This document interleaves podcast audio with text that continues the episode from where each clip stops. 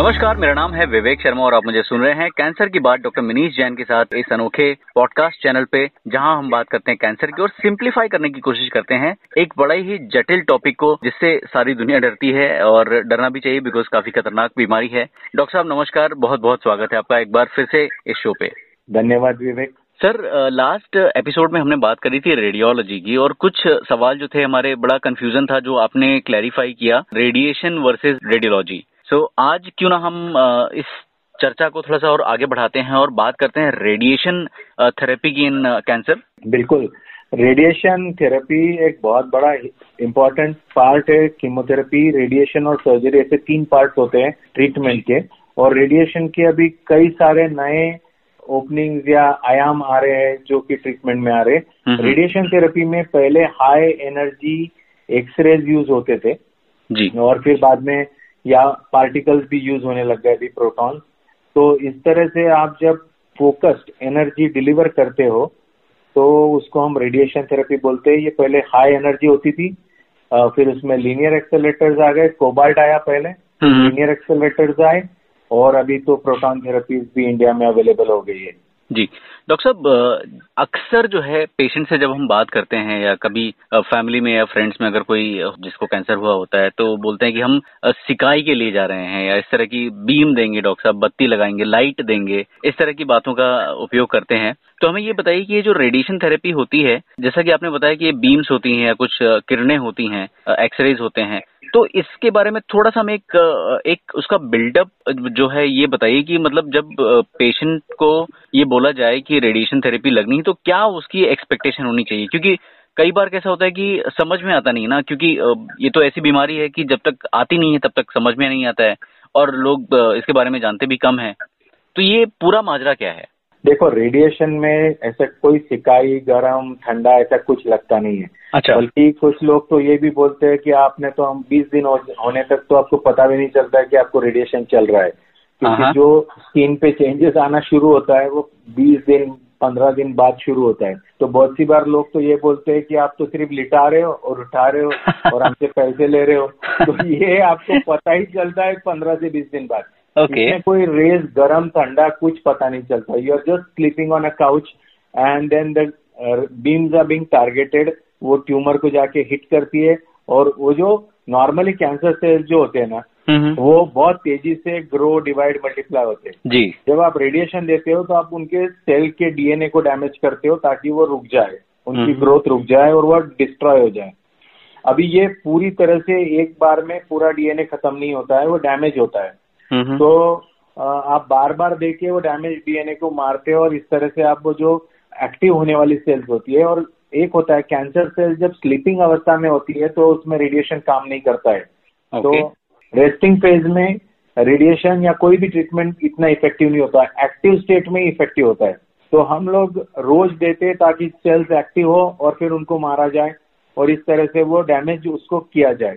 इसके अलावा आप इसके अंदर कीमोथेरेपी ऐड कर देते हो तो कीमोथेरेपी जो डैमेज सेल होती है उसको और मारने की प्रक्रिया करती है और कीमोथेरेपी कुछ सेल्स को डैमेज करके रखती है फिर उसमें रेडिएशन और डैमेज कर देता है। तो वो हाथ में हाथ लेके यानी वन एंड वन इलेवन हो जाता है जिसको हम बोलते हैं कीमो रेडिएशन जैसे हम यदि सिर्फ़ सूर्य की किरण की हमारे पेपर पे आए और यदि हम उसमें मैग्नीफाइंग ग्लास लगा दे तो हम बचपन में ये एक्सपेरिमेंट करते थे कि रेस को आप कॉन्सेंट्रेट कर दो तो पेपर को पेपर जलने लगता है करेक्ट है तो उसी तरह से जब रेडिएशन दे रहे हो और उसी वक्त में आप यदि कीमोथेरेपी भी दे देते हो तो आप वो रेस को कॉन्सेंट्रेट करके ट्यूमर को बहुत ज़्यादा हानि पहुंचाते हो या किल करते हो। तो रेडिएशन जो होते हैं इसके कई सारे प्रकार होते हैं लेकिन रेडिएशन थेरेपी हम चार मेजर टाइप में यूज़ करते हैं। एक होता है डेफिनेटिव रेडियोथेरेपी यानी सपोजिंग वॉइस बॉक्स पे छोटा सा ट्यूमर है two centimetre one centimetre three centimetre तो आपने उसको डायरेक्टली बिना सर्जरी की भी रेडिएशन देके खत्म कर दिया। तो इसको बोलते हैं डेफिनेटिव रेडियोथेरेपी अच्छा। आप सर्जरी भी कर सकते हो लेकिन कुछ लोगों में सर्जरी पॉसिबल नहीं है तो आप उनको डेफिनेटिव रेडियोथेरेपी से वो ट्यूमर को खत्म कर देते हो। इसको बोलते हैं प्राइमरी ट्रीटमेंट या डेफिनेटिव रेडियोथेरेपी कभी कभी आप जैसे रेक्टल कैंसर है और उसको आप ऑपरेट करने से पहले पाँच फ्रैक्शन रेडिएशन दे देते हो तो इसको बोलते हैं न्यू एडजीवेंट रेडियोथेरेपी यानी आपने ट्यूमर को श्रिंक किया है और श्रिंक करने के बाद में आप उसको ऑपरेट करने वाले हो। तो इसको न्यू एडजीवेंट रेडिएशन बोलते हैं। और यदि आपने ट्यूमर को ऑपरेट कर दिया जैसे बकल म्यूकोजा में ट्यूमर था आपने ऑपरेट कर दिया उसके बाद में उसकी रिस्क थी वापस आने की जैसे कि वो ट्यूमर बल्कि था या नोड पॉजिटिव था तो आपने उसको रेडिएशन दिया। तो उसको बोलते हैं एडजुवेंट रेडियोथेरेपी यानी मेजर ट्रीटमेंट होने के बाद में रेडिएशन दिया तो इसको एडजुवेंट रेडियोथेरेपी और कभी कभी ट्यूमर फैल गया है जैसे स्पाइन में चला गया है बहुत दर्द कर रहा है पेशेंट का वैसे भी आप ऑपरेट नहीं कर पाओगे चौथे स्टेज में। लेकिन पेन रिलीफ करना है तो इसको बोलते हैं palliative radiotherapy so there are four major indication of. Radiation ये हमको समझना ज़रूरी है और ये अलग अलग टाइप से उसके नंबर ऑफ़ फ्रैक्शन चेंज होते हैं पैलेटिव रेडिएशन पाँच फ्रैक्शन एक फ्रैक्शन दस फ्रैक्शन का हो सकता है डेफिनेटिव रेडियोथेरेपी आपका 25 से 35 फ्रैक्शन का हो सकता है। तो आपके number of fraction number of dosaging या रेडिएशन का जो हम ग्रे में यूज़ होता है उसका हम्म, हम्म, मेजर जैसे 50 gray 60 gray 70 gray 30 gray 20 gray इस तरह से उसके नंबरिंग होती है। और वो डिपेंड करता है आपकी इंटेंशन ऑफ़ ट्रीटमेंट क्या है। तो ये उसके टाइप होते हैं। लेकिन रेडिएशन के एक और अलग तरीके से टाइप होता है जिसको बोलते हैं एक्सटर्नल रेडियोथेरेपी यानी बाहर से मशीन से दिया जाता है। वो हम्म। मशीन फिर आपका लीनियर एक्सेलरेटर होता है आज की डेट में। हम्म, या आप उसको प्रोटॉन बीम थेरेपी भी बोल सकते हो। और बहुत पुराने जमाने में कोबाल्ट थेरेपीज होती थी। ये एक्सटर्नल बीम रेडियोथेरेपी होती थी। हम्म। यानी बाहर से रेडिएशन की रेज आप ट्यूमर पे डायरेक्ट कर रहे हो और उसको जला रहे हो। और जब यही रेडिएशन आप बॉडी के अंदर देते हो या तो आप आईवी से दे सकते हो जैसे रेडियो आइडिन आप थायराइड ट्रीटमेंट के लिए देते हो हम्म, या फिर आप कोई पिलेट्स डाल देते हो प्रोस्टेट के अंदर या कोई ट्यूमर में तो उसको इंटरनल रेडिएशन बोलते हैं। या आपने कोई कैथेटर डाल दिया जैसे कि सार्कोमा है हाथ में पैर में और आपने उसमें कैथेटर डाल के वहाँ पर रेडिएशन दे दिया। तो इन रेडिएशन को इंटरनल रेडियोथेरेपी बोला जाता है। अभी इसके और बहुत सारे प्रकार है। जैसे थ्री डी रेडिएशन बोलते हैं यानी थ्री डायमेंशन में आप रेडिएशन कर रहे हो टू डायमेंशन में कर रहे हो यानी दो ही फ़ील्ड लिया आपने X and Y three D में आपने एक्स वाई जेड लिया। उसके बाद में आपने इंटेंसिटी मॉड्यूलेटेड रेडिएशन किया। यानी आपने थ्री डी में तो आप एक स्क्वायर या एक ऐसा शेप बना सकते हो। लेकिन हम्म। इंटेंसिटी मॉड्यूलेशन में आप शेप ऑफ़ ट्यूमर ले सकते हो। यानी आगे पीछे। जैसे ट्यूमर कभी एक शेप का तो होता नहीं है। हाँ हाँ। वो कोई नींबू के जैसा या गेंद के जैसा तो होता नहीं है। Right. वो आड़ा टेढ़ा ऊपर नीचे क्रिवाइसेस प्रोजेक्शन सब होते हैं। तो आपको ये क्रिवाइसेस और प्रोजेक्शन को बराबर से आउटलाइन करके नॉर्मल टिश्यू को बचाना है। तो इसमें आता है रोल इंटेंसिटी मॉड्यूलेटेड रेडिएशन का। हम्म। आपने हर बीम को अलग इंटेंसिटी से भेजा है और उसको अलग अलग जगह पे हिट करके आप एक चेहरे की तरह भी रेडिएशन को एग्जैक्टली ह्यूमन फेस भी बना सकते हो ओके रेडिएशन से। तो वो इंटेंसिटी मॉड्यूलेटेड रेडिएशन में वो थ्री से आगे होता है। हम्म, इसके आगे होता है इमेज गाइडेड रेडिएशन यानी आपने हर बार ट्यूमर क्योंकि लंग में हो तो हम्म। वो हिल रहा है ऊपर नीचे तो आपने उसको टारगेट करना है शेप भी लेना है और उसकी मूवमेंट को भी आपने फोकस करके टारगेट करके हिट करना है। तो इसको बोलते हैं इमेज गाइडेड रेडियोथेरेपी तो बहुत से ट्यूमर्स को हम I M R T I G R T combination में ट्रीट करते हैं। और इसके अलावा होता है प्रोटॉन बीम थेरेपी। राइट अच्छा डॉक्टर साहब जैसे आपने बताया कि पहले कोबाल्ट में करते थे फिर लीनियर एक्सीलेटर है फिर और भी चीज़ें आई हैं। तो मतलब इससे साइड इफेक्ट्स भी कम हुए हैं या मतलब सिर्फ़ एक टेक्नोलॉजी जो है डिलीवरी की वो बदल गई है? जब भी आप टेक्नोलॉजी सुपीरियर करते हैं हम्म। तो आप उसमें साइड इफ़ेक्ट बहुत कम करते हैं इफिकसी बढ़ाते हो। यानी क्या? कि हम्म। आपने देखो सिंपल एग्जांपल देता हूँ कि आपने एक पत्थर खरीदा। हम्म। One feet by one feet का। तो आपको वो सस्ता मिलेगा। बराबर। राइट आपने तो वो हो गया थ्री डी क्योंकि हम्म। आपने थ्री डायमेंशन में लिया है। हम्म। आपने सिर्फ़ आड़ा टेढ़ा सामने से साफ़ किया हुआ पत्थर लिया पीछे कैसा भी है हम्म। तो वो हो गया टू डी ओके आपने वही पत्थर को और अच्छे से एक थोड़ा सा कार्विंग करके नक्शीकारी कर दी उस पे। मूर्ति तो बना दी उसकी। आपका I M R T okay यानी जैसे कि वो शेप ले रहा है जैसे मूर्ति बना दी उसकी आपने। हाँ, हाँ। तो लेकिन मूर्ति बनेगी तो पत्थर कम हो गया कॉस्ट हाँ। बढ़ गई। हाँ राइट और वो मूर्ति हिल रही है और आप उसको फिर भी टारगेट कर रहे हो। हम्म। तो वो हो गया I G R T I T okay तो जितना एक्यूरेसी में जाओगे हम्म। आप जितना बड़ा यानी कीला खरीदोगे तो सस्ता है और सुई खरीदोगे तो महँगी है। तो accuracy always leads to more cost right right and less side effect क्योंकि आप आजू बाजू के स्ट्रक्चर्स को बचा रहे हो। देखो हम्म। हमारे बॉडी में ट्यूमर कोई अकेला एक साइड में नहीं पड़ा है। हम्म, वो हम्म, कई मेजर स्ट्रक्चर है हमारे जैसे हमारे स्पाइन के बाजू में है हमारे ब्रेन के अंदर है हमारे लीवर के अंदर है। तो आपको लीवर को भी बचाना है। हम्म। आपको हार्ट के बाजू में ट्यूमर है तो आपको हार्ट को बचाना है। तो जब आपको एक्यूरेसी से ट्रीट करना है तो आपको सिर्फ़ ट्यूमर को खत्म नहीं करना है। हम्म। ट्यूमर को आपको फुल इंटेंसिटी से ट्रीट करना है। और बाजू वाले स्ट्रक्चर में बिल्कुल भी आपको रेडिएशन नहीं देना है। और यही पे आ जाता है सारा कॉस्ट का खेल। जैसे कि आप प्रोटॉन थेरेपी की बात करते हो हम्म, तो प्रोटॉन थेरेपी नॉर्मल थेरेपी से दस गुना महँगी है। हम्म, हम्म, अब दस गुना महँगी है ना तीस लाख रुपए की करीब करीब प्रोटॉन थेरेपी है। इंडिया में एक ही जगह पे अवेलेबल है। और ये थेरेपी की एडवांटेज क्या है? कि। आपका जो डिलीवरी होता है ना रेडिएशन का वो 60 परसेंट लेस साइड इफ़ेक्ट होता है आपका। उसमें प्रोटॉन पॉजिटिवली चार्ज पार्टिकल होते हैं। वो एक्यूरेटली उसका फॉलोअप होता है। यानी जहाँ पर ट्यूमर है वहाँ पर जाके उसके आगे एक मिलीमीटर भी वो एनर्जी डिलीवर नहीं करेगा। यानी उसका कट ऑफ़ स्ट्रेट होता है। अच्छा। स्लोप नहीं होता है। जबकि आईएमआरटी आईजीआरटी में देर इज़ अ स्लोप तो कुछ रेडिएशन बाहर भी जा रहा है। भले ही वो बहुत कम मात्रा में जा रहा है। यस लेकिन जा ज़रूर रहा है। तो ये आपको कहाँ पर यूज़ होता है? जैसे कि आप बच्चों को ट्रीट कर रहे हो आँख के ट्यूमर को ट्रीट कर रहे हो ब्रेन के ट्यूमर को ट्रीट कर रहे हो स्पाइन में ट्रीट कर रहे हो तो आपको फिर ऐसी जगह के ऊपर या लीवर में है लंग में है प्रोस्टेट में है या नॉन कैंसर ट्यूमर्स को ट्रीट कर रहे हो मेनिजोमा को ट्रीट कर रहे हो यूवियल मेलानोमा है और कोराइडल मेलानोमा है जो आँख के अंदर है हम्म, तो आपको बिल्कुल प्रिसीजन से नर्व्स को बचाना है विजन को बचाना है हम्म, हम्म, ट्यूमर को खत्म करना है तो ऐसे टाइम पे आपको ज़रूरत होती है प्रोटॉन की। प्रोटॉन हर कोई अफोर्ड नहीं कर सकता है क्योंकि इसकी मशीनरी सौ करोड़ की है। हम्म, इसमें दो एकड़ की लैंड लगती है।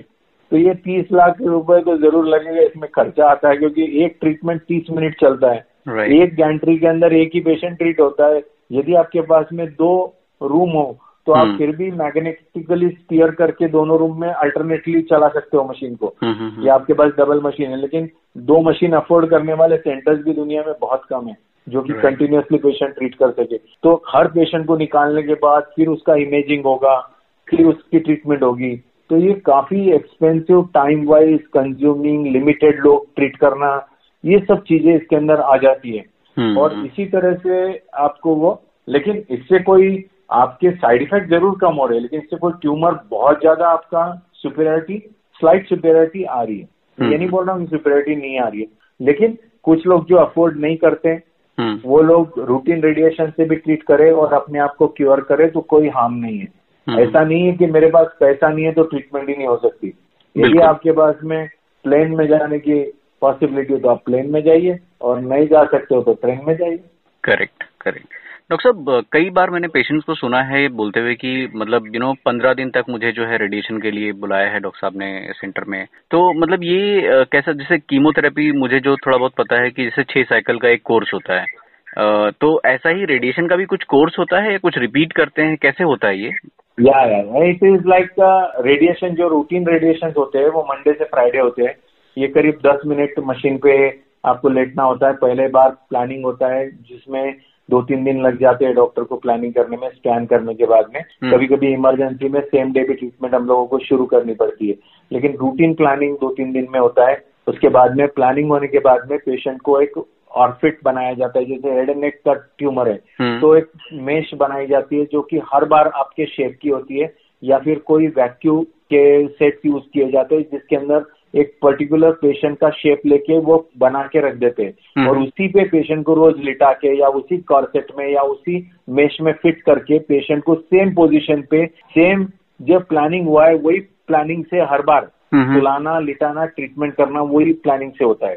ताकि आप ट्यूमर को वापस वापस वही पोजीशन पे वही लोकेशन थ्री डायमेंशन में लेके आप उनको ट्रीट करते हो। इसमें हम्म। आपको मंडे से फ्राइडे आना होता है। रूटीनली ये 25 फ्रैक्शन 30 फ्रैक्शन 33 फ्रैक्शन की ट्रीटमेंट्स होती है। हम्म, हम्म, इसके अंदर हर बार पेशेंट आता है और यदि आप एसआरएस करते हो सीरियोटैक्टिक रेडियो सर्जरी तो। आप सिंगल शॉट भी कर सकते हो पाँच फ्रैक्शन में भी कर सकते हो। एसआरएस जनरली सिंगल फ्रैक्शन होती है। एसआरटी एक से पाँच फ्रैक्शन तक होती है। Stereotactic radio surgery palliative radiation ये दस फ्रैक्शन पाँच फ्रैक्शन तेरह फ्रैक्शन का होता है अ, कुछ बीमारियों को आप अभी जैसे ब्रेस्ट कैंसर को आप ट्रीट करते हो तो आजकल नई टेक्निक से जिसमें एक्सेलरेटेड पार्शियल रेडिएशन बोलते हैं हम्म। जिसमें आप दो हफ़्ते में रेडिएशन खत्म कर सकते हो जो Okay. पहले का रूटीन रेडिएशन होता था वो 25 फ्रैक्शन का होता था तो इस तरह से नई टेक्निक डिलीवरी टेक्निक्स आने से हायर डोजेस कंफर्टेबली डिलीवर करते आने से आज की डेट में ये पॉसिबल हो गया है कि आप कम फ्रैक्शन देके भी पेशेंट को ढंग से ट्रीट कर सकते हो। तो ये डिपेंड करता है कि आपका ट्यूमर टाइप क्या है, आपको डॉक्टर से बात करनी पड़ेगी, आपका इंटेंशन ऑफ़ ट्रीटमेंट क्या है, और आपको कितने दिन लगेंगे, कितना समय लगेगा, क्या एक्सपेक्ट कर सकते हो साइड इफ़ेक्ट क्या एक्सपेक्ट कर सकते हो शॉर्ट टर्म में साइड इफ़ेक्ट क्या एक्सपेक्ट कर सकते हो, कैसे उसको रिलीव किया जाए, ये सब बातें आपको डॉक्टर से करनी चाहिए। ये भी पूछना चाहिए कि ये क्यूरेटिव इंटेंट है पैलेटिव इंटेंट है, इसमें कितना खर्चा आएगा, आपको क्या क्या करना होगा, इसके साथ कीमोथेरेपी लेनी होगी क्या, बाद में कीमोथेरेपी लेनी होगी क्या, हार्मोनल ट्रीटमेंट लेनी होगी क्या, इस तरह के सवाल भी आपको अपने डॉक्टर से ज़रूर पूछने चाहिए और साइड इफेक्ट्स के बारे में भी सारी बातें पूछ लेनी चाहिए। जी। डॉक्टर साहब, बहुत सारी चीज़ों पे आपने क्लैरिटी दी है। दो एक छोटे छोटे यू नो क्वेरीज है मेरे on the behalf of listeners एक जो चीज़ है, जैसे आपने फ्रैक्शंस बताया तो ये फ्रैक्शंस मतलब क्या मतलब ज़्यादा फ्रैक्शन मतलब ज़्यादा हाई डोज ऐसा? नहीं। कभी कभी क्या होता है ना, जब ट्यूमर को हमको, बल्कि हाई फ्रैक्शन में हाई साइड इफ़ेक्ट हो सकते हैं। लेकिन जब ट्यूमर बहुत छोटा होता है, आपका फ़ील्ड बहुत छोटा होता है, जैसे एक सेंटीमीटर का ट्यूमर है लंग में तो आपको उसको एस करके पाँच फ्रैक्शन में खत्म कर सकते हो आप। उसको चारों तरफ़ से आपने फोकस किया थी चार तरफ़ से इसलिए बोल रहा हूँ कि थ्री डायमेंशन हो गए एक्स वाई जेड हम्म। और चौथा डायमेंशन होगा टाइम यानी हम्म। मूवमेंट तो आप रेस्पिरेटरी गेटिंग करते हो उसकी तो इसको फोर्थ डायमेंशन में हम मार्क करते हैं यानी हम्म। X Y Z and with the time of movement यानी लंग का एक सिंक्रोनाइजेशन किया जाता है and every time the tumour comes comes into that axis of synchronization the rays get fired तो बराबर से क्योंकि हमारी लंग तो हिल रही है आप सांस ले रहे हो ऊपर नीचे हो रहा है तो ट्यूमर भी तो हिल रहा है एक सेंटीमीटर। यदि ट्यूमर ही एक सेंटीमीटर है और आपकी लंग की मूवमेंट एक सेंटीमीटर है तो हर बार तो आपका ट्यूमर एक्यूरेटली मैप नहीं करोगे तो आप तो गलत जगह पे हिट कर दोगे करेक्ट तो ये सब चीज़ें इंपॉर्टेंट होती है आपका ट्यूमर साइज़ क्या है लोकेशन क्या है और यदि आपने एसआरटी करना है तो आपका जो फ्रैक्शनेशन होता है हम्म। वो पाँच gray eight gray ten gray इस तरह से आप उसकी फ्रैक्शनेशन चेंज करते हो अच्छा। तो मतलब एक- रूटीनली आप 1.8 2.2 2 ग्रे ऐसी फ्रैक्शन यूज़ करते हो। Okay so it depends on the tumour कहाँ है और कितना बड़ा है उसके हिसाब से वो फ्रैक्शंस और हाँ, या या। उसके हिसाब से intention of treatment patient fitness और ये सब चीज़ें उसमें कैलकुलेट की जाती है। हम्म। तो इसीलिए मैंने बताया ना ये सारी बातें आपको अपने रेडिएशन ऑन्कोलॉजिस्ट से बात करनी चाहिए कि वो क्या करना चाह रहे हैं और क्यों करना चाह रहे हैं। जी। एक लास्ट क्वेश्चन मेरा और है sir it's regarding the cost क्योंकि uh, हम कैसे ना कि आपको तो पता ही कि हम middle class income generated you know kind of economy है lower middle class income group है हम लोग। तो जो रेडिएशन की जो कॉस्ट होती है वो कैसी होती है? मतलब क्योंकि कैंसर के अगर ट्रीटमेंट की हम बात करें तो उसमें सर्जरी भी होता है कीमो भी होता है रेडिएशन भी होता है और भी कई सारी चीज़ें होती हैं। So how is radiation therapy placed in terms of cost और वो कितना एवरेज रहता है उसका ड्यूरेशन एंड द कॉस्ट हाँ जनरली जैसे पैलेटिव रेडिएशन करोगे तो थर्टी थाउज़ेंड फिफ्टी थाउज़ेंड की रेंज में होती है। अच्छा। ब्रेस्ट कैंसर की रेडिएशन सिक्सटी थाउज़ेंड से वन लाख के रेंज में होती है।